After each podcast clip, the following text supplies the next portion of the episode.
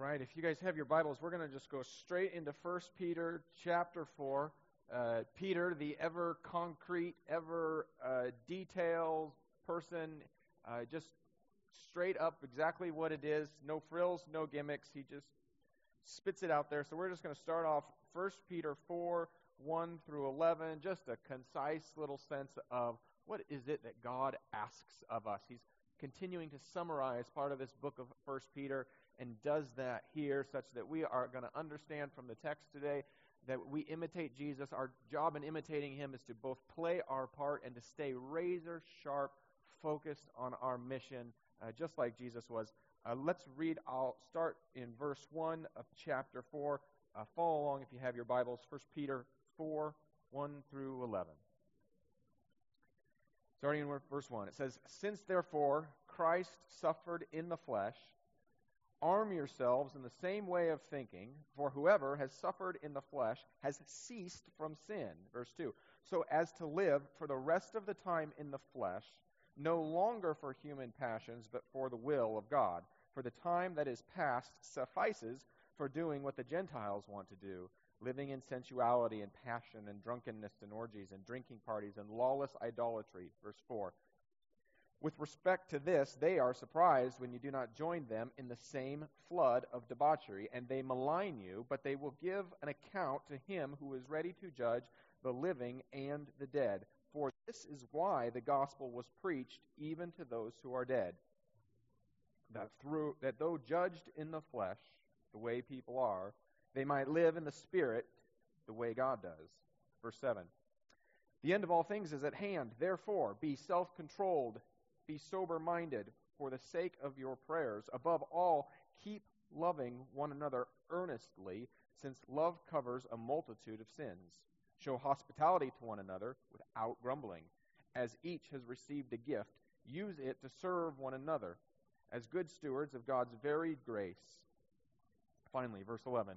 Whoever speaks as one who speaks oracles of God, whoever serves as one who serves by the strength that God supplies, in order that in everything God may be glorified through Jesus Christ. To him belong glory and dominion forever and ever. Amen. Two things uh, be like minded, imitate Jesus by being focused on our mission and by playing our part. You know, the first part here in, in Peter 4, uh, verse 1, he says, Therefore, since Christ suffered in his body, arm yourselves with this same attitude. And we've got to see that this is God's good way for us.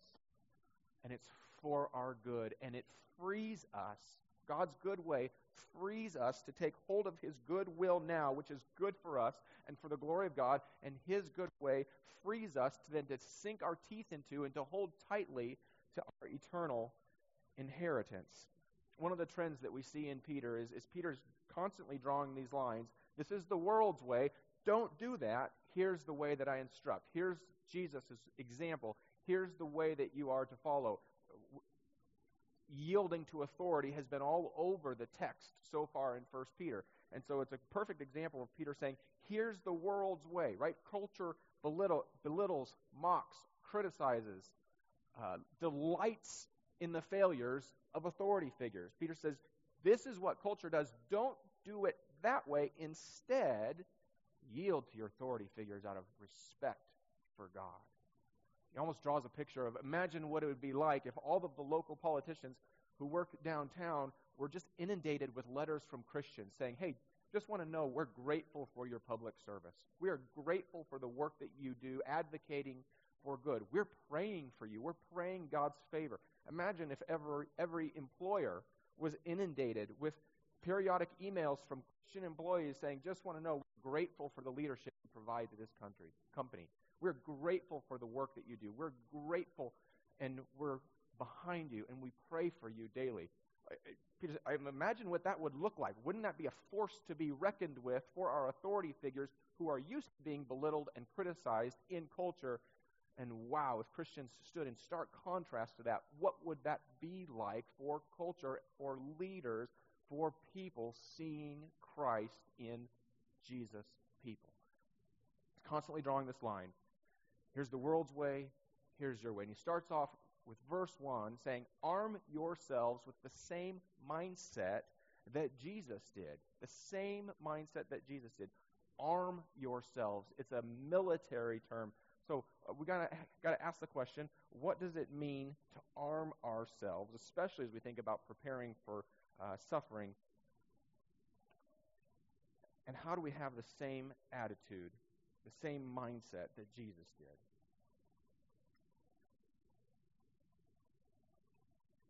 again, we're going to see a stark contrast between the world's ways and, and Jesus' example, between the world's ways and Peter's instruction. Here, right, as we think about just life in general, what does culture say? Get as much as you can for as long as you can. Get whatever you can because this is all there is, right? It's all about make the most of today because there is no tomorrow apart from God, right? And so what does Peter say?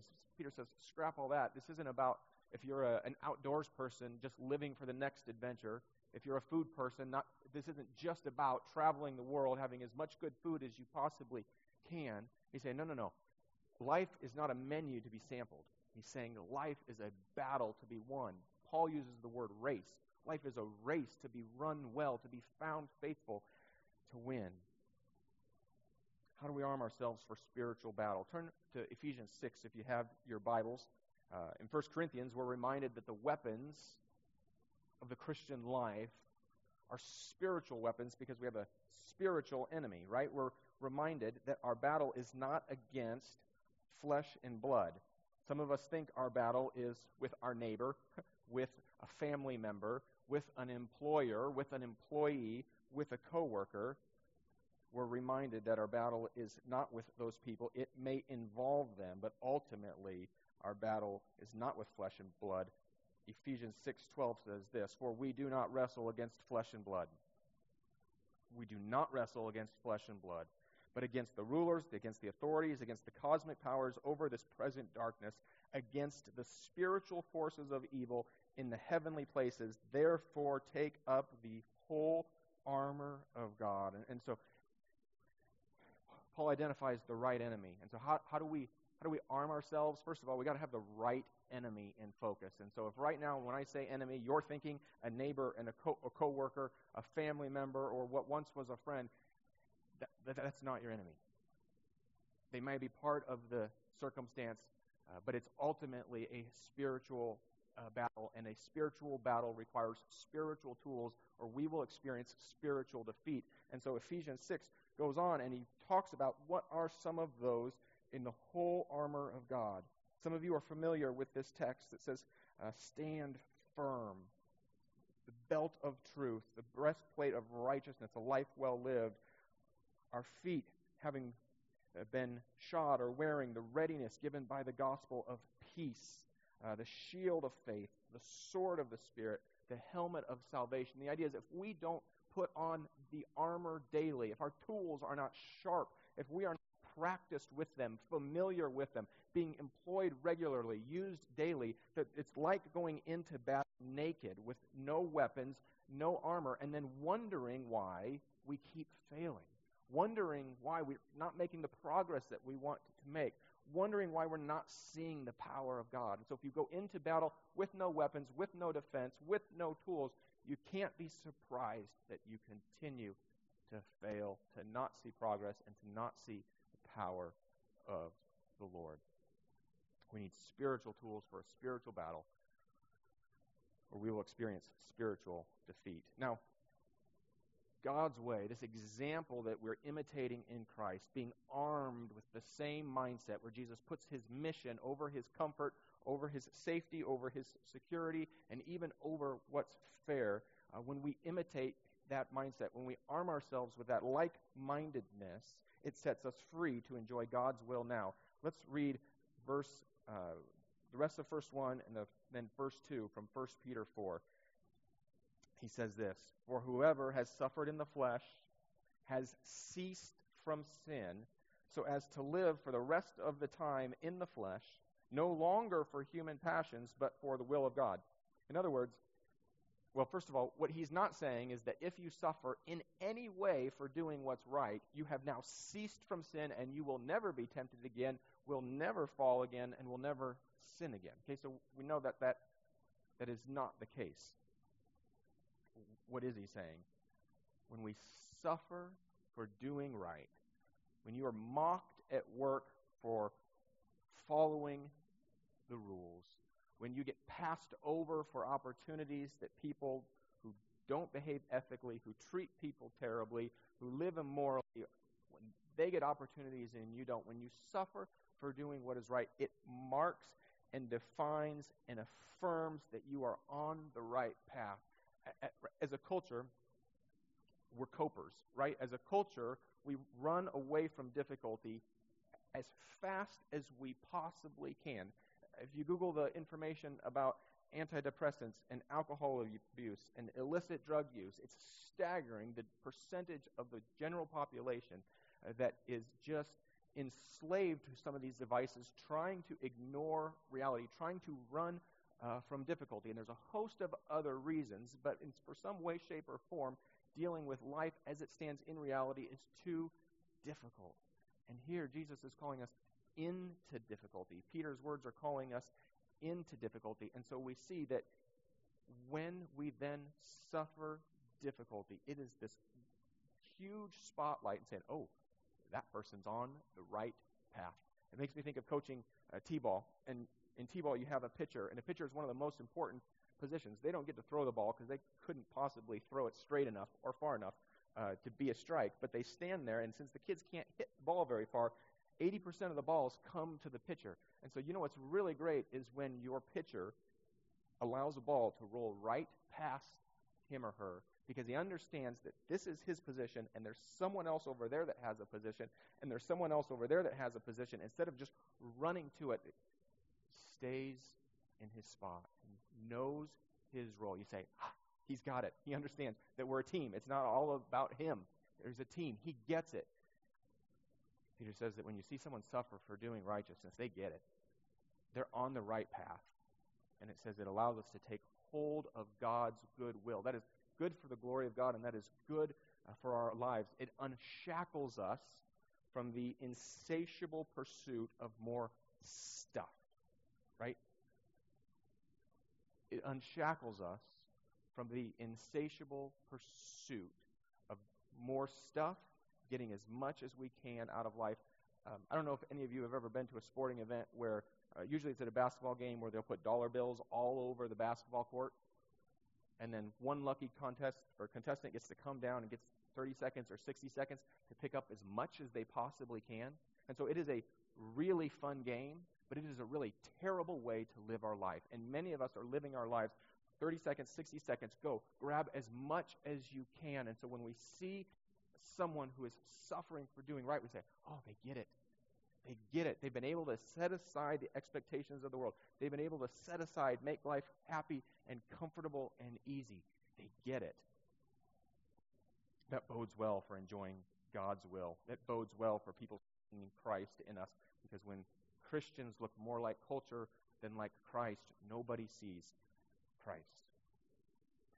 God's way sets us free to take hold of His goodwill, and it sets us free to take hold of his eternal uh, inheritance. Now, well, let me read the text and then I'll, and then I'll work backwards. Uh, verses 4 and 5.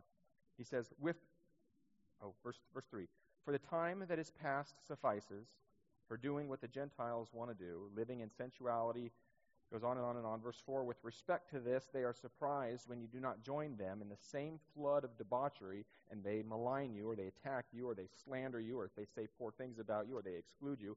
Verse 5 But they will have to give an account to him who has preached, even to those who are dead, that though judged in the flesh the way people are, they might live in the spirit the way God does. Many think that, that Peter's audience didn't need encouragement to keep going just because it was difficult. They needed encouragement to keep going because they were looking around and seeing neighbors who did not worship God and seemed to be getting all the benefits. They were looking around and seeing friends, uh, neighbors, people around them who lived immoral lives, and it never seemed to catch up with them. It never seemed to reap bad things in their life. And so many believe that Peter's audience needed to be encouraged because they were close, in some cases, to giving up. And so he says, The time has passed. You lived that way. Do you remember what it was like? It was terrible. Do you remember being enslaved to sin where you couldn't get out of it? Do you remember that strain on your life that distorted all of your relationships, that distorted all that was good? Do you remember what that was like? He says, Time has passed. Don't go back to that. Don't go back to that. Look forward. And he says, Isn't this why the gospel was preached? Because one day we will all stand before the Lord. One day we will all stand and be judged. And so, as Peter's audience is looking around and saying, wait a second, I do my work as unto the Lord, and my knucklehead coworker got the promotion, who cheats and lies and steals every way, shape, or form. Peter says, maybe to you retirees who have devoted your lives to the Lord, and you look around and you see friends who haven't, and they seem to be the ones going on all the fun trips. They seem to be the ones smiling in all the pictures. Maybe you devoted yourself to trying to be a mother, trying to be a father, trying to be a parent, point your kids towards Jesus. Relationships are just strained right now, and you look at, at other families and you know that they have sold themselves to their work at the sake of their family. You know that there hasn't been a day in their life where they've tried to point a kid to Jesus, and somehow uh, their family just seems to have it all, right? Everyone seems happily married. The grandkids are just like multiplying exponentially. They just can't keep up. It seems like so much good things, and you think, man, what is all this for? It doesn't seem like it's paying off. Peter reminds his audience everyone will have to stand before the Lord on the day of judgment. And he says, even, verse 6, even those who have died, even your Christian brothers and sisters who have died and really never saw an end to their ailments, never saw a resolution to some of their relationships, never saw that great promotion or that uh, build the house on a hill moment or got to take that special trip, even those that that died, they are raised in the Spirit to live with the Lord forever.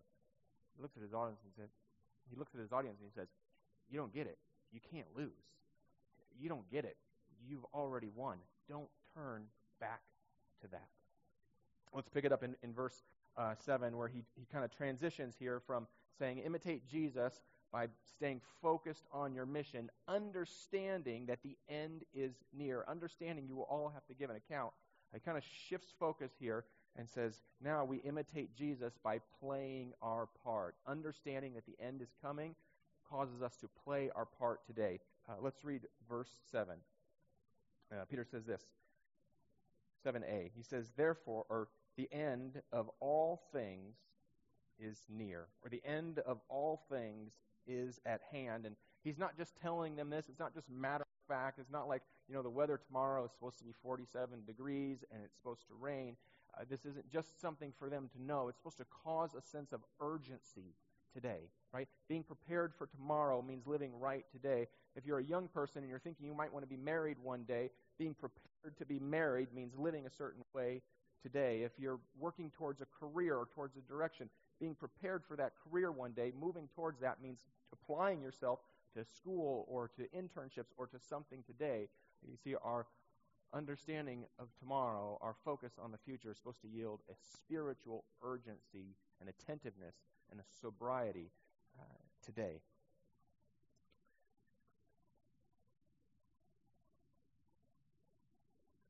Romans 13 adds to this uh, understanding. Romans 13, verses 11 through 12, uh, give us more instruction on how do we live with urgency? How do we live with the end in mind? Um, verse 11 and 12.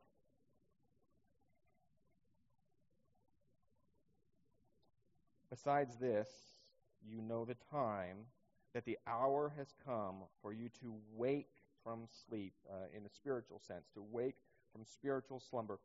For salvation is nearer now than when we first believed. Okay, so salvation is near now. The Lord's return is near now. The end is near. And we understand that as Jesus rose from the dead, it really marks the beginning of the last days. It says, The night is far gone, the day is at hand. So then, here's how we live with urgency and readiness in light of the end. So then, let us cast off the works of darkness and put on the armor of light. Let us cast off the works of darkness and put on the armor of light. Being ready for tomorrow means living right today. Being ready to meet the Lord means living right today. Um, two things from the last uh, five, six verses of this text. Uh, when we follow the Lord's way, His way sets us free to show His glory in the midst of our messy lives, and His way sets us free to show His power in the midst of our own powerlessness. So if you feel like life is messy, that's normal. God's way sets us free to show His glory in the midst of our messiness. If you feel powerless, that's normal. God's way sets us free to show His power in the midst of our powerlessness. Uh, let's read 7 and 8 together. 1 Peter 4 7 and 8. The end of all things is at hand. Therefore, and here's what it looks like be self controlled, be sober minded for the sake of your prayers. Above all, keep loving one another earnestly, since love covers a multitude of sins. It's an interesting verse. Love covers a multitude of sins. I don't know if that's something that, that some of you have looked at before, but at first reading, it, it kind of makes me think, huh, so if I'm a jerk to my kids an inattentive husband, does that mean that if I buy someone lunch, that act of love covers a multitude of my sins? Like, does it just kind of tilt the scale and bring me back to balance? Are there some acts of love that are weighted heavier so I could just do two or three of those, and then that would offset all of the uh, jerkishness, um, if you will? Uh, no. Love covers a multitude of sins. Whose sin? Uh, I think there's a number of thoughtful points that people have made that make a case uh, that the love of God's people, the love of God burning hot in me, has the power to cover over a multitude of other people's sins, such that it is useful for helping them see Christ, such that it is useful for helping them get over some of their own sin and seeing Christ, such that it is useful for breaking down barriers in their life and helping them see Christ. Love covers a multitude of sins. Be alert, be sober for the sake of your prayers. What is the truest indicator that we are living ready for the Lord's return? What is the truest indicator that we are ready for the Lord's return? Do we love well? Matthew 24:12 speaks to this. This is kind of a neat passage. If you have your Bibles, turn there. Uh, it's one worth just pausing on for us for a minute. Matthew 24:12. It's about that far through your Bible.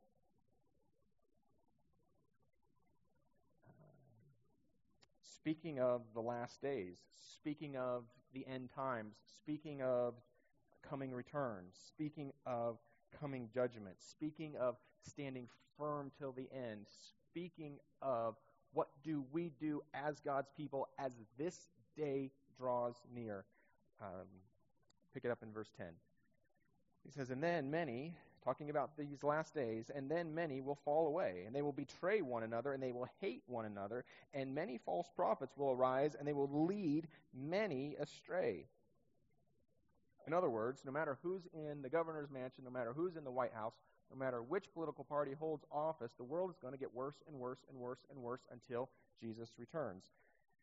Many false prophets will arise and lead many astray, and because lawlessness will be increased, the love of many will grow cold. He says, Because lawlessness will be increased, the love of many will grow cold, but the one who endures to the end will be saved. How do we how do we put this together as God's people? As in as lawlessness increases, the love of many will grow cold. What is the truest sign that we are ready for Jesus' return? What is the truest sign that we are living today preparing for our eternal tomorrow? As we see love growing cold around us, As you see love growing cold in relationships, in family members, at work, at school, in the different spheres that you find ourselves, do you step in with the love of God or do you retreat and step back, protect yourself, put walls up, stay distant?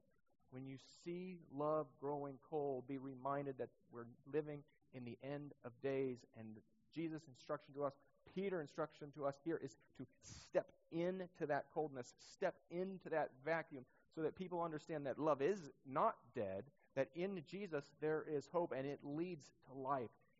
God's people retreat, if we retreat from difficulty, if we retreat every time our toes get stepped on, if we retreat every time we sense and see love growing cold, whether it be at church, whether it be at work, whether it be in your community, whether it be with your family members, we have effectively abandoned our purpose, abandoned our mission, and we have ceased to imitate Jesus. Jesus calls us to be salt in the world, right? He calls us to be light in darkness, not to hide from, not to run from, not to avoid the darkness, right? Jesus goes into the religious leaders. He goes in to the Pharisees, to the tax collectors, to the prostitutes home and have dinner. He doesn't run away from them. He runs to them. What does it look like to be ready for Jesus' return? What does it look like to live in light of who we are as people who imitate Christ? See coldness, see love growing cold, and to step in to that vacuum. To understand that that's not a deterrent, that's not a closed door, that's an invitation from the Lord. And, and you just got to know that if you're going to walk through that door, people are going to try to slam it shut on you. You're not going to be all the way through it, and people are going to be slamming it closed on your foot. You ever get out of a car and, and keep your finger sla- eh, in the door and someone slams it, right? You remember doing that? That hurts. You remember what you said? Don't raise your hand and be honest.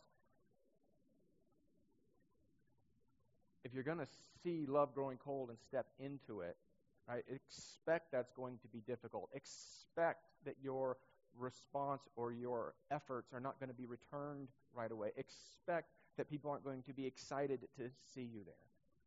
Expect that you're going to get opposition and criticism, even from maybe other Christ followers you see love growing cold, that's not a closed door. That's not a deterrent. That's not a stay away. That's not a stop sign. Step into that. Step in to be light in darkness.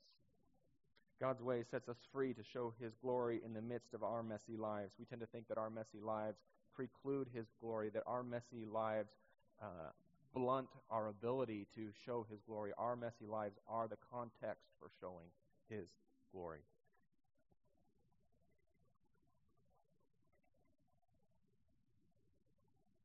Finally, God's way sets us free to show his power. Peter's going to talk just a minute here about using our gifts, um, but not using our gifts in ways that cause people to say, look at this person or look at that person. He's going to talk about using uh, our spiritual gifts. He's going to divide them into two categories uh, speaking gifts and serving gifts. And he says, if you're a person with a speaking gift, speak the words of the Lord. Don't speak your words. If you have a serving gift, serve in the strength the Lord supplies, not in your own strength. Uh, let's read the rest of our text this morning. 9, 10, 11. Show hospitality to one another without grumbling. As each has received a gift, use it to serve one another. By the way, 1 Corinthians 12 tells us that all of us who are in Christ have received a gift from the Lord, a manifestation of the Spirit, the text says, for the common good for the good of each other. It's not to uh, put in our belt or put make a patch and put it on our shirt and say, check that out. That's a good one, isn't it? That's a special one. Uh, it's for the common good. And there's a stewarding thing there, right? It's not just something that we have that we get to look at and make nice and shine. It's a responsibility to use such that we understand that when we're not using it, we're being poor stewards of God's gift, and as a result, the body is weak as each has received a gift, he says, use it to serve one another as good stewards of God's very grace. Whoever speaks, speak well, as one who speaks oracles of God, God's word, God's instruction, God's wisdom, not ours, not mine. Whoever serves as one who serves by the strength that God supplies, in order that in everything God may be glorified through Jesus Christ. How do you know if you're serving in your strength or the Lord's strength? My guess is if you're serving in your strength, life perpetually feels like you have 18 too many things on your plate. My guess is if you're serving in your own strength, you've signed up for something that you feel comfortable doing, and you've said, God, I'll do this, this, and this, and this, but there's no way I'll do this, this, and this. There's no way I'll serve, care for, love this person, that person. Anything over here, God's fair game. Everything over there is off limits. I suspect if you're serving in your own strength, you put some fences up, you put some barriers up about where you'll allow the Lord to send you and where you won't.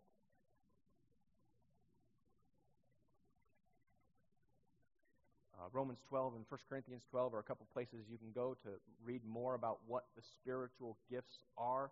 Uh, but from 1 Corinthians 12, I just want us to understand that even more than what those are, the point is is that if you're a follower of Christ, you have one, and and the idea then is that that we would say yes. It was so timely to have Gabe and Kim on stage uh, this morning because we expect that in this venture God's going to use their spiritual gifts to further that ministry and accomplish His kingdom purposes. But do you see all of the uncertainty around their next steps?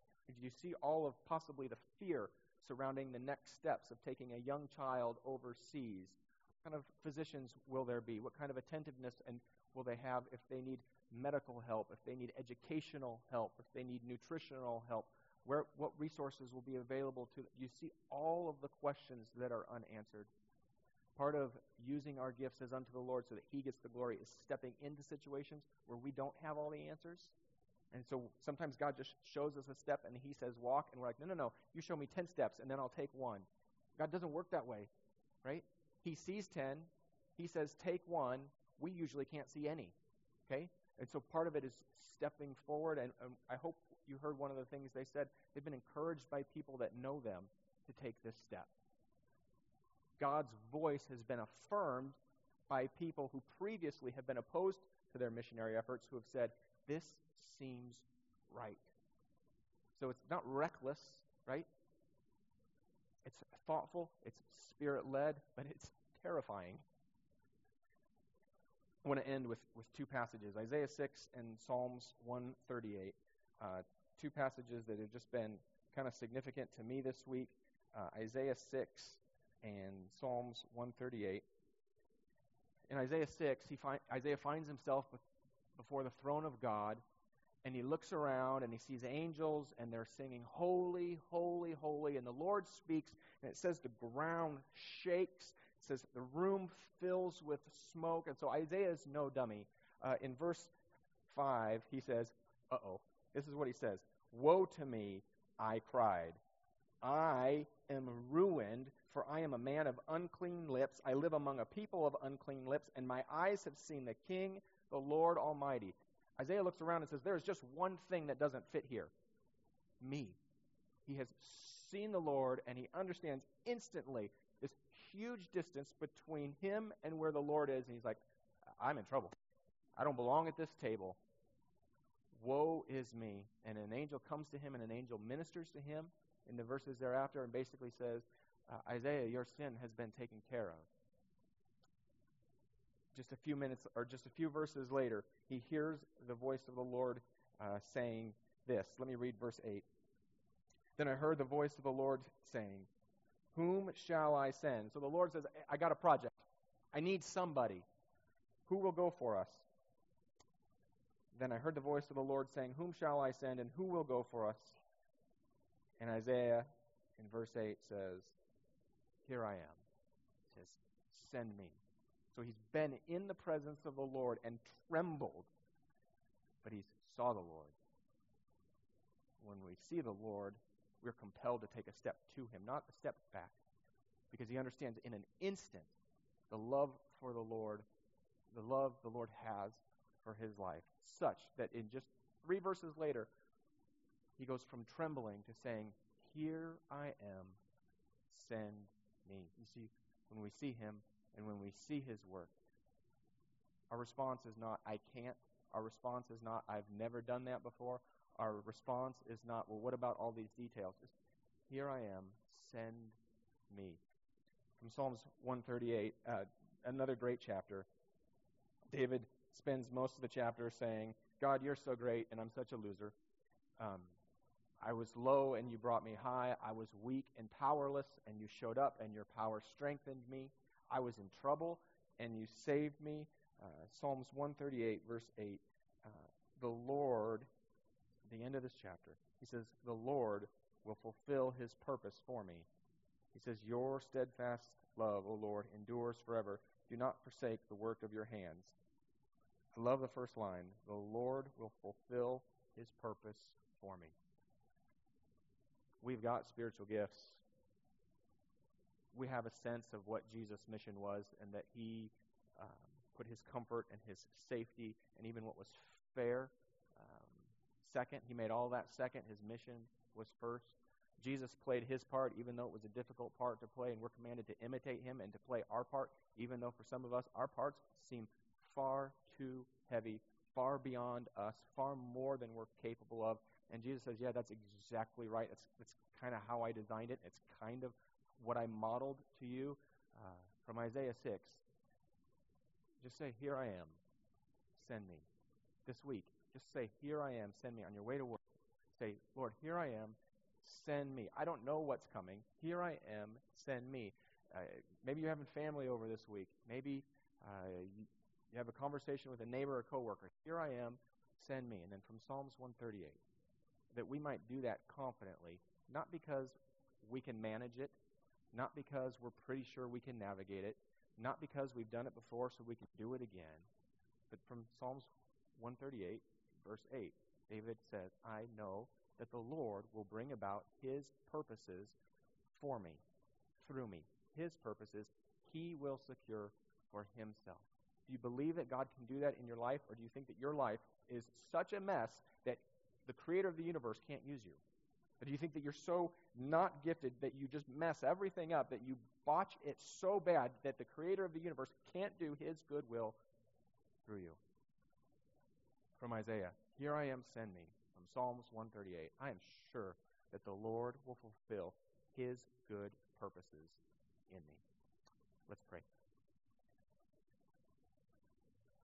Thank you, Lord, that every time we are instructed to do what seems beyond us, every time, Lord, that we are pushed out of our comfort zones, every time we get the sense that what you ask and what you expect is not something we can do on our own, or that we are reminded that it's not by our power, that the gifts that you've given to us are not to be even used in our own strength, and that the gifts to begin with weren't ours, they were entrusted to our care, that you provided them for your work. And so may our confidence in who you are grow. Uh, may our confidence in our identity as your sons and your daughters, may that grow such that we have the confidence to say, Here I am, send me. I know that you're going to do your good will in and through my life, even if right now it is a mess, even if right now I feel absolutely powerless. That that is ideal, that when we're messy, you are seen as worthy that when we are powerless, you are seen as all powerful, and ultimately, that it's about you being seen, not us. And so, Lord, make us content with that because we want to be seen and we want to be recognized. Lord, give us a sense today that the end is near. Give us a sense today that Jesus is returning soon. Give us a sense today, Lord, that we don't have to look around and, and wish we had what others had. Lord, judgment is coming. Lord, and rather than wishing ill for others, I pray, Lord, that our hearts would break for others. Lord, that we would run to them, not separate ourselves from them. That we would run near the darkness, that we wouldn't be light that retreats from the darkness. Lord, open our eyes even this week to where love has grown cold and prick our hearts, push us forwards, remind us of our calling. It is for such a time as this that we were made. In Jesus' name we pray. Amen.